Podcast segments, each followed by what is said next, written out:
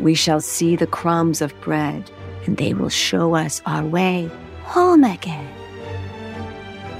This is The, Grimcast. Hi. Hi. Hi. Bitsy is here. Bitsy's here, our long lost love. We're so happy. I know. I'm so happy I could actually join one. We've missed you so. We just had to listen to your voice. Are you excited to answer some fan questions? Let's do it. Let's do it.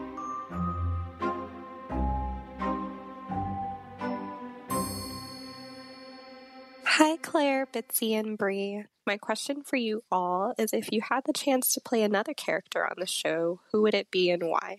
I know who I would want. Who would you be? I'd want early Adeline. Really? I want to be Batgirl. It's a great schedule. I was just going to say I would be David for salary purposes, but the schedule sucks. Sucks. But I'd have such great savings at this point. That's making me laugh. I don't know. I really liked the wildness of what my character went through. So You're content. I'm content. Hi, big hello from Ireland. My question is if you guys could be any one of the many creatures from your show, who would you want to be in real life? I would want to be Krampus. Krampus. You've been naughty. Take all those little a hole kids and put them in my sack. Give them coal. I can't top that. I can't top that. I was going to say a folk spell. I don't know, something cute. Oh, thanks. We can run really fast and have a cute disposition. We like to be in packs, like little dens. We're kind Yeah. of cute. We knit sweaters. We eat people's faces. Seems like a good life. That's good. My name is Kelly, huge fan, especially of the female characters, which leads me to my question of do you think Grimm was before its time in casting very strong female characters or right on time leading up to casting more stronger female characters in future television shows and movies? I was thinking about that actually now that we've been rewatching this show. You know, when we were talking to Bitsy about the pilot and how her character was a baker, and then they changed and made her A vet. so that she could have some more agency. And then all of the series reg women, and then when Jax comes on the scene, are really capable, really independent, and able to kind of define their destinies. Oh, that's great, Claire. I mean, Rosalie was always the one with the answers. Yeah. I mean, Rosalie was like 12 steps ahead of everybody. I love playing Rosalie. She's like aspirational for me. Not a lot of damsels in distresses. Mm-mm. And, you know, even rewatching the most recent episode when there's the break in and Juliet's life is threatened, you know, the handling of that could have been very different. And it doesn't feel, we're going to make this choice to make her strong. It just feels like it's part of the fabric of the show. It's very honest. It's very honest. And I would say also Jim and David, the creators of our show, and Lynn, who is one of the executive producers, are very, I think, deferent to women in general. It's like their healthy masculine energy. Yes, I would say that. There's no toxicity at all. we were just living the life. And I think also because of the casting of us as individuals, I never felt like I had to make a choice to be the smartest in the room. Rosalie just was. And if I can say about the three of us women in general, I would say we have that in common of wanting to do things ourselves. Like, I think the three of us take a lot of pride in our competency. This is true. It's not a very sexy thing. This is true. We are three highly competent women. Hey now. That's going to be like my 1 800. Are you looking for a highly competent woman?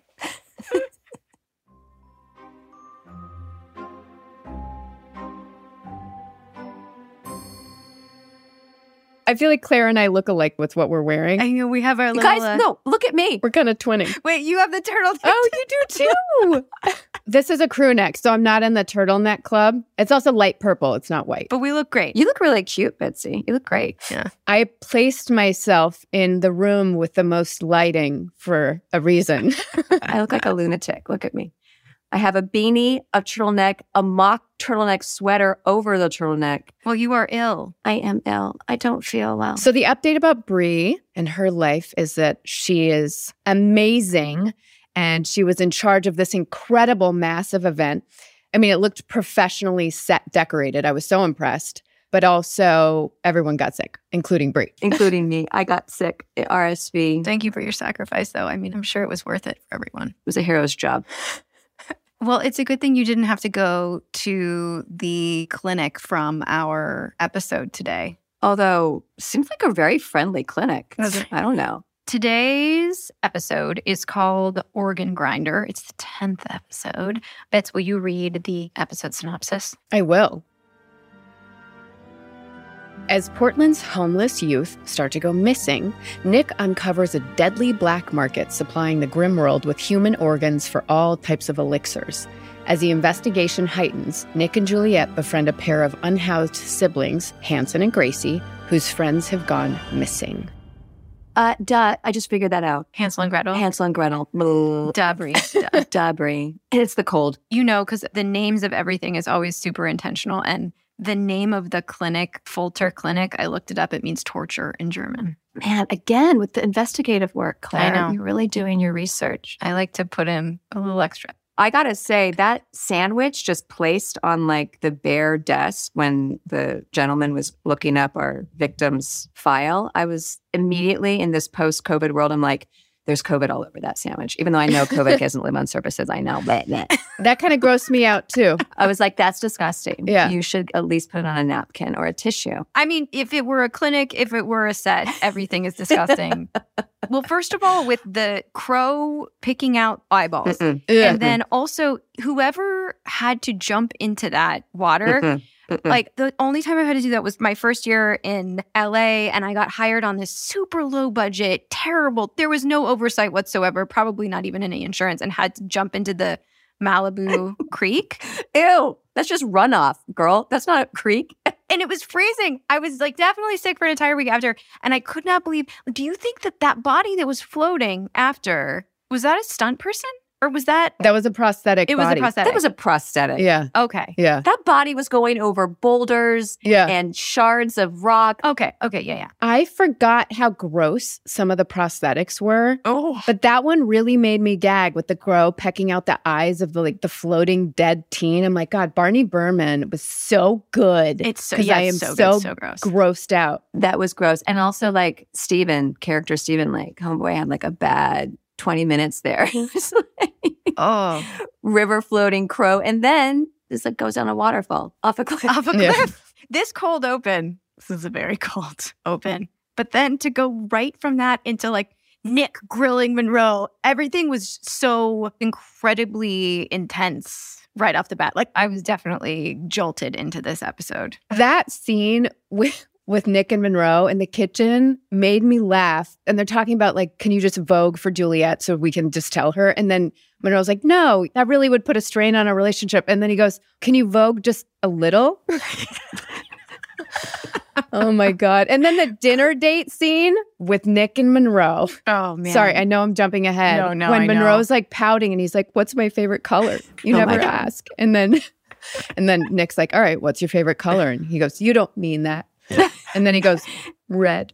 it was so cute. I'm just like so ashamed of it. Yeah, It was so good. Anytime there's the bromance, it gives me so many feels. yeah. I too was like, I thought everyone was like kind of in a bad mood this episode. Not like in real life, but like character wise. It was like a cranky episode for all the characters. Everyone's like, you know, tired in this episode. Uh huh. Uh-huh. there was like this like, mm.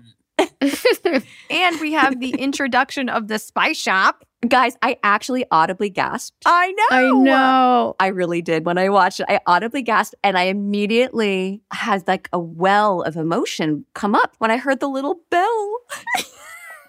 the little bell's a Pavlovian when Ah. the spice shop door opens. And that actually is the original spice shop Yeah. where I shoot my introductory episode coming up Like in Portland. in Portland. Yeah, not on the stage, right? Yeah. I remember because the basement was the real basement that was filled with asbestos.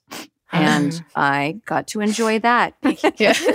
that and Freddie, your brother Freddie, I love that actor, Randy Schulman. with the back dealings of, you know, one of my favorite moments is when Nick just takes all the powders and just slams it onto the floor, like, you're not selling human organs anymore. Dirty cop Nick. But yeah, that was very, very exciting. And like the gallbladder, the Viagra one, like, no, no, no, you haven't been here in a while. It never goes bad because we can't keep it on the shelves long enough for it to go bad. Yeah.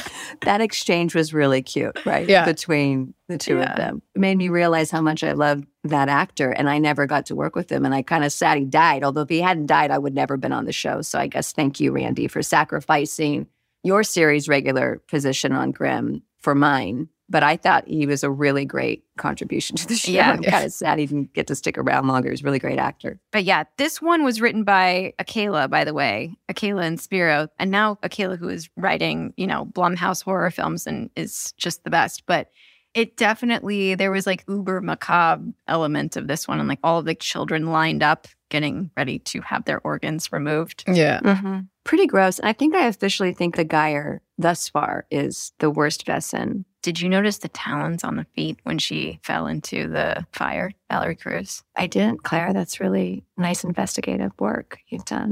That sent it over the edge for me. I don't think I really vibe on them like a creature hanging out in a tree above my head, like waiting to pounce on me when I'm just walking. That sounds horrible. And then wants to eat me alive. I just don't think I want to encounter a Geyer. oh, God. So gnarly. Our guest this episode is so exciting and she is so wonderful. She's really the reason we are all here today. It is the Grimm casting director, Donna Rosenstein. Hey! Hi, Donna. Hi! Oh my God. So good to see your face. Good to see you. I didn't get the memo about the white headphones. We've got our white headphones and white turtlenecks. Yes, look, We're all matching today. we're like in a weird gang right now. I could have worn that. Yeah, I had to like, I just remodeled my house and there's nothing on the walls. So I moved two plants. It looks beautiful. The greenery. It's like between two ferns with Donna Rosenstein. Wait, what's that spoof Between two ferns. Between two ferns, the Galifianakis. between two ferns? well, Oh, this is a snake plant and a ZZ plant. There you go. Yeah. During COVID, I became like a plant mama. I have like plants everywhere. Somebody gave me a plant for my birthday. Her name is Mabel. She's tiny, and I am the opposite of a plant mom. And I'm more the type who I'm like, can you babysit Mabel? And so I routinely drop her off because I'm like, well, I have one plant. So I, I do need to keep her alive, even if I can't myself keep her alive. So she gets dropped off at the neighbors quite often Wow. to be babysat and watered. It's like a play date. During the construction, I have like 20 plants. Wow. and yeah. I brought them all over to somebody. Like they were there for like two months. oh my God. Oh, I got a plant sitter, Yeah. Okay, I don't feel as bad about dragging Mabel around. which I actually think is like a business that nobody has. Plant sitting. Plant sitting, Yes. They have like dog walking apps. There should be a plant sitting app. a hundred percent. Yeah, Thank you so much for doing this, by the way. We have been talking kind of nonstop about the casting of the show in all these previous episodes, like, you know, especially how we all got hired, and then also just the Vesson aspect of the show and hiring people who really do appear specifically animal like. Like, I mean, it really was a feat what you were charged with and accomplished. especially when there's nothing to see. You know, you hadn't seen the pilot yet, so they're just saying, "Well, like do this." So, question: When did you first hear about Grimm, and how did you get involved? someone from NBC sent me the pilot, and I read it, and I honestly have to say that I was like. How are they going to do this? Like, how does this go from the page to the screen? Uh-huh. So I think that was brilliant. And I hadn't worked with Sean and Todd. They had rejected me for another casting job, Hmm. but they knew me. And Jim Kalp was a writer on Ghost Whisperer, Which you cast me in. right, right, right, right. which I cast you in. I didn't know that Jim was a writer for. I didn't know that either. Yeah, he was on Ghost Whisperer for, I think, at the beginning, I think. But I watched the pilot the other day, the Grim pilot. I was like, oh my God. and then, like, I watched a little of episode 10. And also, I have to shout out to Marlo TD, who now lives in Atlanta. She was my co casting director for Yeah. her- the series on. And then I think I went to Amazon in the middle of the last season and she finished the last season. Yeah. But it's really funny because I just started thinking when I saw the pilot, Claire, and at the end with the key, like all these memories started coming in. Like I remember you came in and Sean was there. It was me and Sean. And the line was, Did you get the key? Did you get the key? Did you get the key? And, like I just remember all these people saying, Did you get the key? Because I remember there was like a written scene for the audition because There was now a theme. yeah. there were no lines, but there was some inclination that, you know, this character would come back. We don't know. And so I think it must have been like, we're going to write a little thing just to make sure one foot goes in front of the other. What was it about Claire's "We'll Get the Key" that just made it such a standout? Other than her innate X factor, I think it's like Lynn Kauf and my really long hair. I keep talking about Lynn's obsession with my hair. But yeah, I remembered that audition too because it was maybe toward the end of pilot season. I mean, they all felt last minute back then. You're running around town and yeah. it's live and you're Like changing in my car. Yeah. you were in Burbank. yeah. Yeah. I very specifically remember this, Donna, with you. I was the last person there because it was so last minute. And because you and I had worked together on different shows, like you cast me in, um, remember that pilot Flirt Flirt. with Wayne Brady? Flirt. I still can't believe that didn't go. I cannot believe that didn't go. It's Wayne Brady. What more do you want, man? So I remember feeling specifically who knows if that would have gone my way if all those things hadn't lined up because I think because I was last and there wasn't anyone there it was the end of the day. I remember the casting place over in Burbank, you know, deep Burbank. Main Street. Main Street, yeah. Street, Yes, yeah. And you, because you're you and you're just straightforward and like so instinctual and such a human, you know, you got me right where I needed to be within like moments. It wasn't like overwrought and I just felt so safe and confident and I trusted you. I basically just did whatever you said. You were like, try it this way, try it that way. And I was like, well, okay. And then I left and I was like, well, that was really so fun to like play with Donna for 30 minutes at the end of a day. We had a play date. We had a play date. Yeah. Now, Bitsy, I don't remember. All I remember is the network test Yeah, it was pretty fast for me. and the lozenges. Oh, yeah.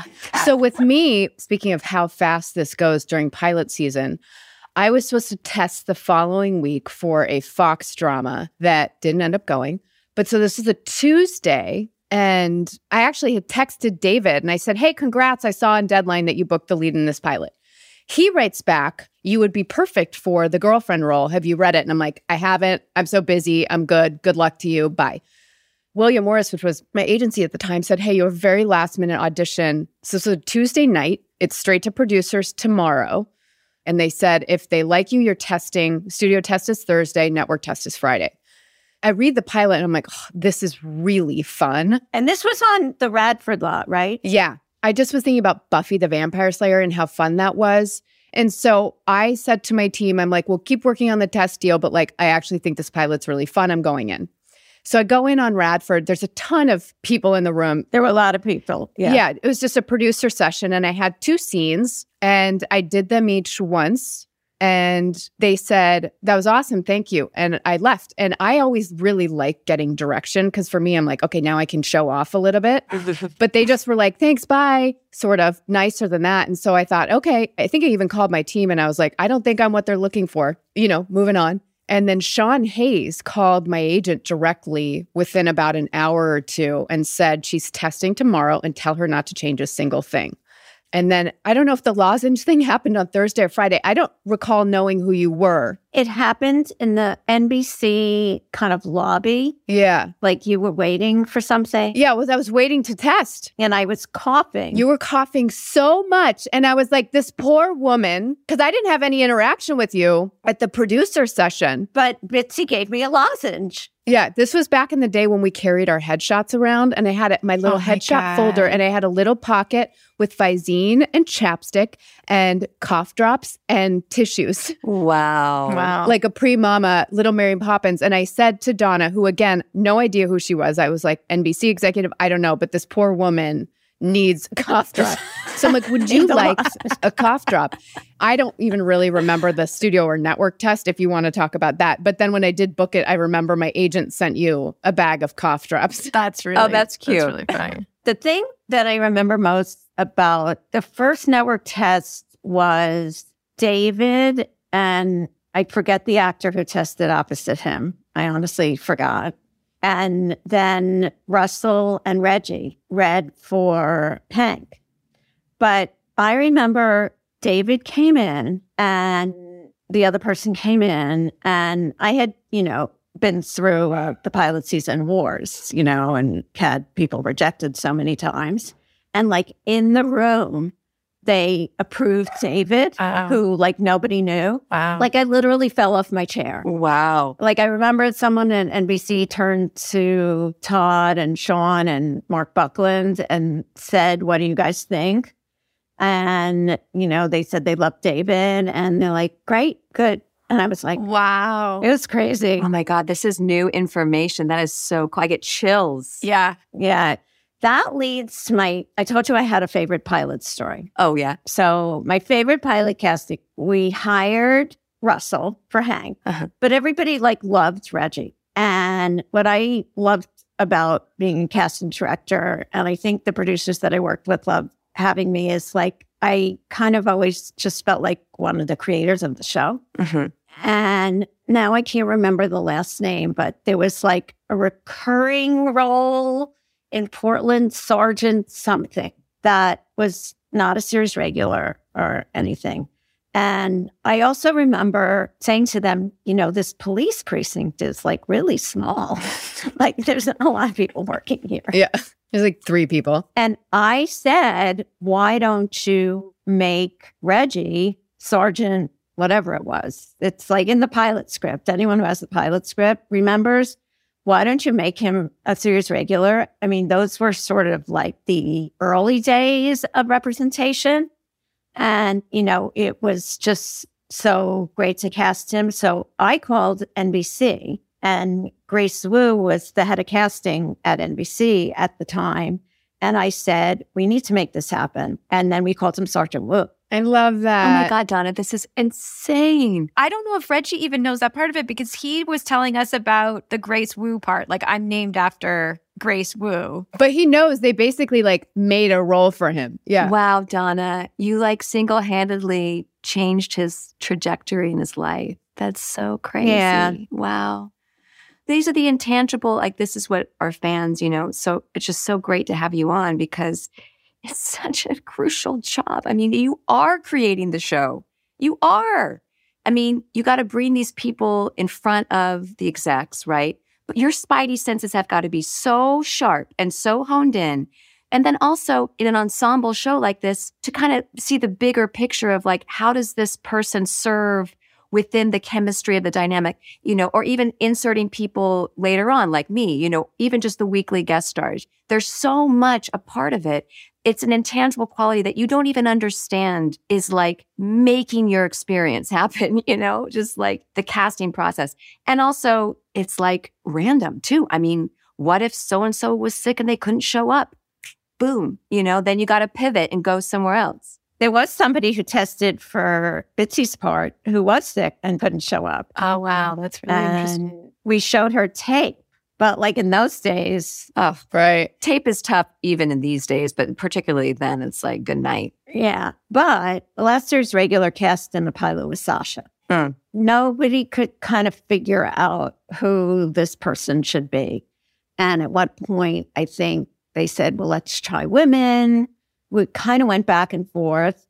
And it was so towards the end that everybody was already in Portland prepping. Oh, wow. and I brought in Sasha. And I think also everyone was in Portland prepping when Claire came in too. Yeah. Cause I came in, I think, with Sasha, or like we met each other at the hotel at the same time. And I put Sasha on tape and I directed him. Wow. Then they sent the tape to NBC and he was approved. And that was great, you know, because that's sort of like the casting director dream. You know, you really get to direct a performance, present a performance, and not have to go through a million steps Right. to get somebody cast. and have people that trust you. I mean, that's the other part of it too, where like we were talking about how Jim and David and Sean and Todd, like just very collaborative people in general, but you know, it speaks to who you are, your reputation in the industry, and just how you are to work with that you have people who will trust you to do your job, you know, because the casting director also can communicate in a way that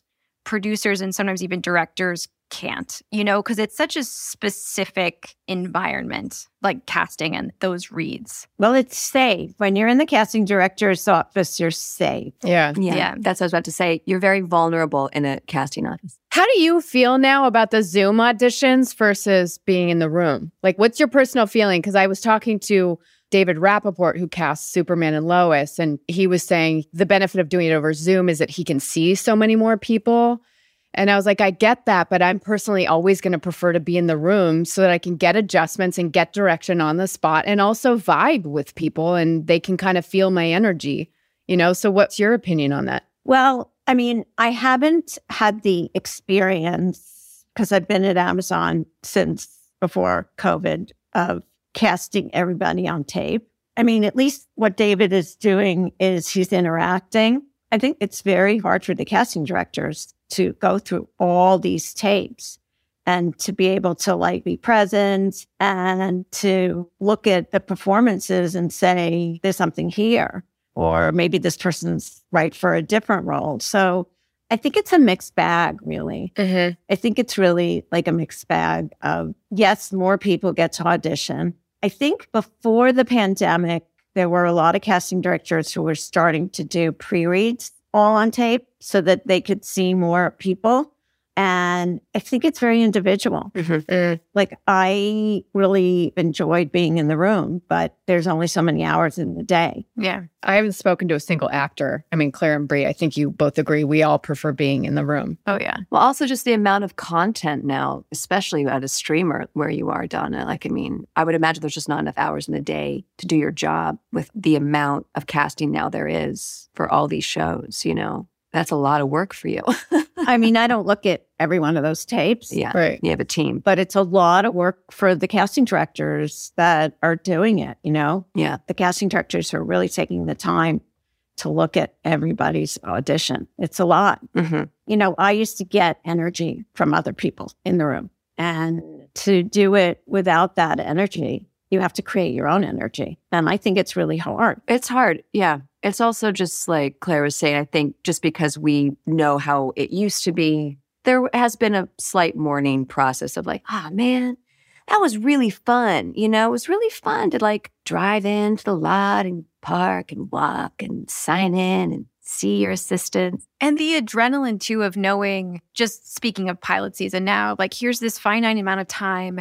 There's all of these like cogs working that you're not seeing, and you're getting to see your buddies in the waiting room. And it just really felt so alive. And you just never knew like what your next day was going to be. And like Bitsy, your story of if they like you here, you're going to be going to this. And it just all happened so fast. And it was so, so much fun.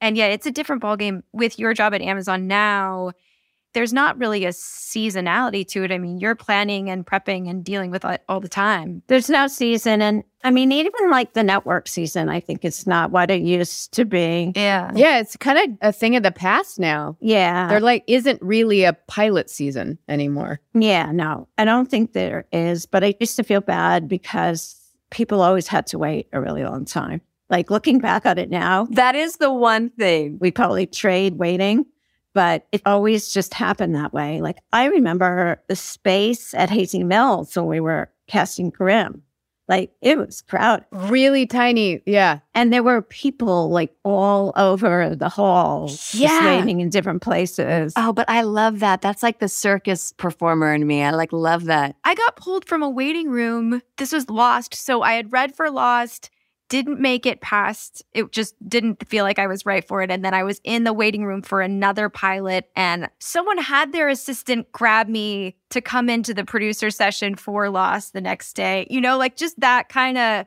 That kind of stuff would happen because it did feel just like, I don't know, like nobody wants to miss out on whatever the next thing is going to be. And maybe there's just like people running from offices to office. I just remember this visual of like someone with a laptop running from one office across the hall to show some tape from New York that had just dropped. I mean, it's Oh my god. just wild. It's so fun. Yeah, and it was a lot of energy. And I would think for you guys, sort of the camaraderie and seeing people you know in the waiting room. Oh yeah, we had Jamie Ray Newman on recently, and you know we're all in the same kind of generation, and so we had a lot of stories of like back in the day when we would all see each other. You know, Right. we were like Yeah. you know always on the list together.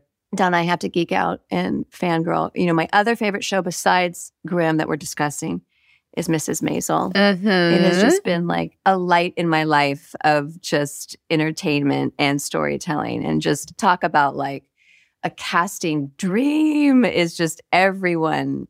There are no small parts. That is such an example of like casting, casting, casting, and just the right people. Yeah, I mean, on that show, every extra is cast. Oh, yeah. Wow. You can feel it. Every costume on every extra is specifically designed. I mean, I remember being out on set one day and they were shooting in New York a winter scene and it was like 90 degrees in the summer. Of course. and all these people are standing in like overcoats and the costume designer who's like brilliant i'm staring at her book her name is donna zakowska and she wrote this book manly marvelous like she would literally walk around and adjust the bow ties wow. you know but yeah that was a dream i was actually friday on set the entire day like 12 hours for the last day of shooting um, oh, oh God. man. and everybody was crying. We had the wrap party the next day, and that was an incredible experience. You know, that's where streaming has different resources and different time constraints, and making eight episodes a year. I mean, the fact that we made 22 brims, Yeah. Yeah, 22 every season except for the last one. So in total, 123. Nobody does that anymore. wow, that's a lot. Although David's show last season did 20. And I remember thinking, Wow. whoa, you know, it just felt like so many. yeah, you know, because we do eight to 10. Yeah. Man. It is definitely a different time. It's just evolution of it all. I definitely am not like old man screams at cloud about it. It's cool. It's just different. You know, it's so funny, you guys. I have to tell you, just because we're talking about like long running series, I opened up this notebook last night and I found my 2009 New Year's resolutions. They are hysterical. Okay. And sadly, most of it I'm still writing down and it's 2022. So, like, not a lot of personal growth, clearly. So that was 2009. I booked Grimm in 2012. But I remember, you know, particularly at this time when it was all about getting that long running series, that 22 episode series, you know, like that was the gold standard. Grimm was my first series regular long running job. You know, I was doing mostly features and so many pilots that don't get picked up, but I wrote long running network show. Nailed it. I was really lucky. I had three. Wow. what were the other? I had Ghost Whisperer, Castle, and Oh, Grimm. Castle. Castle. That's right. I forgot. Chadwick Boseman was a one day guest star Um, on Castle. Man. On Mm. Castle. Wow. The amount of actors that were on that show were like unbelievable. I love that show. Oh, yeah. Nathan Fillion is like such a hunk. too. Yeah, I cast that pilot. I cast that pilot during the writer's strike, 2008.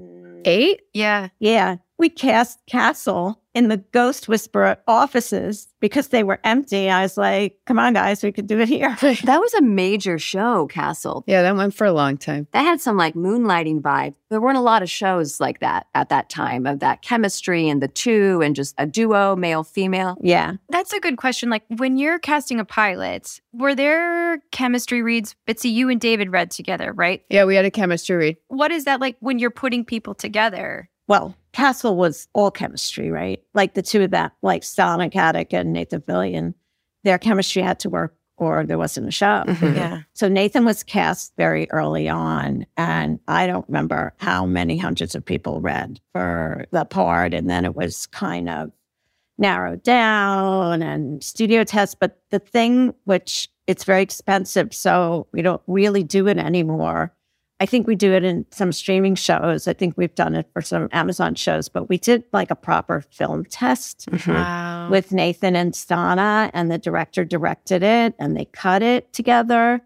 And then you could see it. What a luxury. That was a great luxury. We've done it a couple of times, but since I remember, like in network folklore, It was like the last film test. Because when you do a one camera test, it's not the same. You know, you're always looking at somebody's side or over the shoulder, and it's just not the same. But like it was so worth it. Oh my God. It's like, I hear you say it's so expensive. And this is where I just am like, oh, it just bunch of knuckleheads, man. Like, what's more expensive? Doing a whole show that tanks because you didn't get the right people or like spending, I don't know, whatever on a weekend. Like, to me, that's insanity. Yeah. It is a requirement. I mean, like, the whole show depends on that kind of stuff, you know? And it's so funny, speaking of chemistry, it's like on Maisel, you know, um, the actor who plays Lenny Bruce. Oh, Luke Kirby? Yeah. Those kind of moments when you're like, ooh.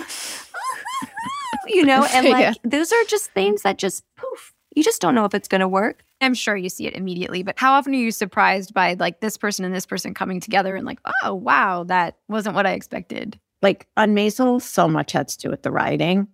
I think if you have really good writing and really good actors, They'll find it. they find the chemistry. Yeah. I'm not obviously not going to name names that in real life, these two people who play lovers on a TV show, they hate each other. Hate each other. Yeah. Hate. That's not like uncommon. won't even sit near each other on set, hate each other. But when they're filming, Mhm. the writing's good, they're finding it, and you wouldn't know, Exactly. you know? Yeah. Exactly. exactly. And also, you don't always have the exactly. luxury of time to do chemistry reads. Even for us, we did not meet each other until we were filming, Tyler and I. And I remember the day I first worked with Tyler, which was on The Flash as Lois in Superman, I was like, please don't hate this guy. Please don't let him be a douche.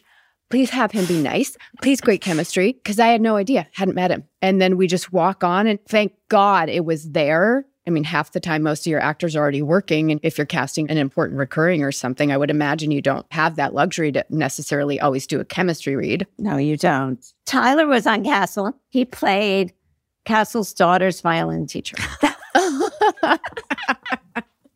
I don't know why that's funny to me. That's an amazing memory. Oh my God. Yeah. curtis the violin teacher and Are there any sort of tricks you have when you're cataloging humans? I guess? cataloging humans. Because there's so many actors and there's so many people who come through your doors. And when you're doing a series like Grimm or Castle, where it's like you need to hire this person and you just found out what the role was and they need to be hired in two days, and just how do you do that? I guess is the question. Oh, God. Well, I would say that Grimm was, I'm not going to say easy, but there was a very clear path to hiring the guest stars because the roles were so specific and so clearly defined. And we cast some people just off their demo and some people auditioned. And because they had to travel, like we couldn't cast them the night before Right. because the episodes were really so much about the guest stars in a way, each one. And I think because the parts were sort of meaty and juicy, actors, they really wanted to do it. Yeah. That's so nice to hear. Yeah, that is nice to hear. Yeah. every guest star was great Yeah. every guest star was a gamer That's a good way to put it, a gamer, because it Mhm. really was like just accept these circumstances are so wild. And yeah, everybody who came up was so on board. And they all really got a chance to shine. Yeah. And that's not always the case. Right, right. Because you guys have done guest star roles. well i got a little soft when we wrapped the show i jumped on to 911 and did a super dramatic cold open so it was just a one day guest star it's a cool part but i was like oh I got a little soft being a series regular for six seasons because the guest stars are the ones with all the drama. Like a procedural type show, your guest star is bringing the story. So you are like a fully realized person and you got to really work. That's the joy of being on a lo- show for a long time is because you get so into the character's skin after that many years. It just, it feels so easy. And you're there to support a lot of times the guest star's procedural storyline. I talk to actors all the time about this, or I used to talk to them more about this. I think that someday in my life, I'm going to teach a class on procedural guest star acting because I would like to tell people you come in, you know, your lines, your purpose is to move the story along, especially on a show like Castle. You know, there would be like three red herrings and the killer. And there's usually a lot of dialogue. And it's just like, get the information out. That is your job. And if you come to it from that way, you'll get jobs all the time. It's just that sometimes people will come in and audition and try to make a character kind of more than it needed to be. Yeah, like make a meal out of it Yeah. where it doesn't need to be. Yeah. Yeah. Well, I think the clarity, Donna, what you're saying is like that's the goal. You need to know what your purpose is. Doesn't mean it's any less truthful. You don't do all that process. I mean, we really did not have this on Grimm. I mean, every guest star that came on was honestly a pro, amazing. Everyone was very experienced. Yeah. But you know, we've been on sets where you see that person come down the pipeline, you're like, oh my God, A, you're gonna waste so much time here. And you also are not gonna be hired again. I agree. I think that would be a good class of just people breaking into the biz, you know. Yeah, someday. but like every role, you know, and I think we were also really lucky in Portland. There were a lot of really good actors. a lot of really good actors, a lot of stage actors up there because there's a really vibrant civic light theater scene up there. And I mean, everyone was so great. Would you watch the show? Oh, yeah. Oh, yeah. Oh, yeah. Definitely. Every Friday night. And we would just laugh. Like when I saw the pilot like two days ago and I heard the word hexenbeast, I was like, oh my God. We had this glossary. I Yeah. had like a three page glossary of all these terms. Oh yeah. That only got bigger and bigger. Yeah. Oh, God. You know, so it was fun. It was such a fun show. Yeah. Plus, you're the gatekeeper when you're reading with actors of like explaining this stuff. I mean, I go to casting, you know, if I, I see some word I don't understand, I want to know what that is before I get in there.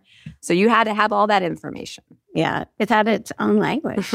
I just have to say, watching that pilot two days ago, it was like, oh my God. That's how we felt. Yeah. That's how we all felt too. Just like We're watching these for the first time, mostly Claire and I, because Bitsy was on it from the beginning. Yeah. but a lot of these episodes I had not seen. So it's like I'm like a fan. Well, Claire was in one of the first scenes. Yeah. I mean, I remember everything about shooting the pilot. And then after that, it all gets very, very blurry. But there's always so much pressure. And then on this show, you're like, there's so much pressure, and you're not totally sure what's being asked of you. You know, like we're all finding it in such a new way. I think that's not necessarily a bad thing.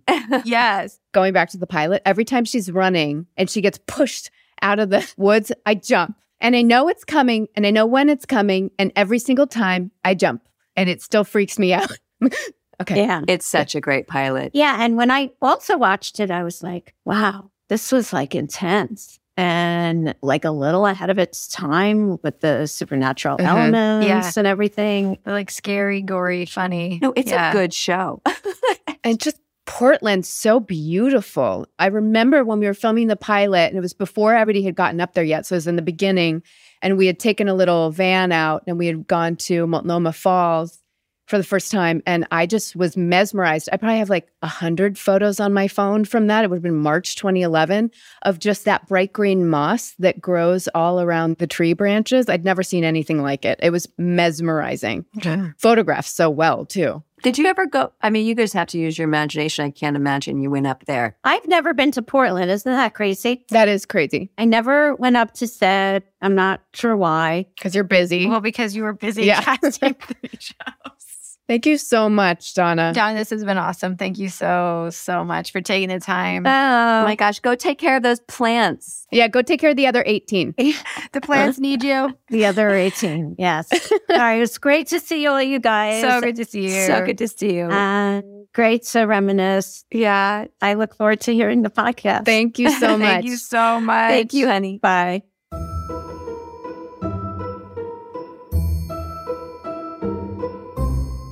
I have like a lot of just warm, fuzzy feelings for Donna. No. And I think it is all connected to just also that time. And like for us, that would have been the last time, you know, just making the rounds because then post grim, it just felt very different. It wasn't the same. It wasn't the same. the whole industry had changed so much, specifically Yeah. Mm-hmm. during Grimm. And Mhm. I remember when House of Cards premiered, you know, on Netflix. Yeah. And meanwhile, I was still getting the Netflix DVDs. And it was really during Grimm that everything shifted so dramatically. Yeah. Mm-hmm. And yeah, that would have been one of the last, like what the industry was like when we started. And that was sort of the beginning of the end.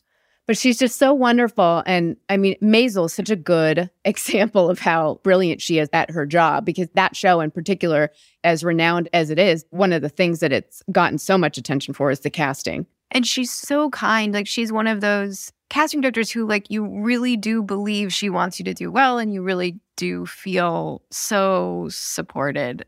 And it just makes such a difference.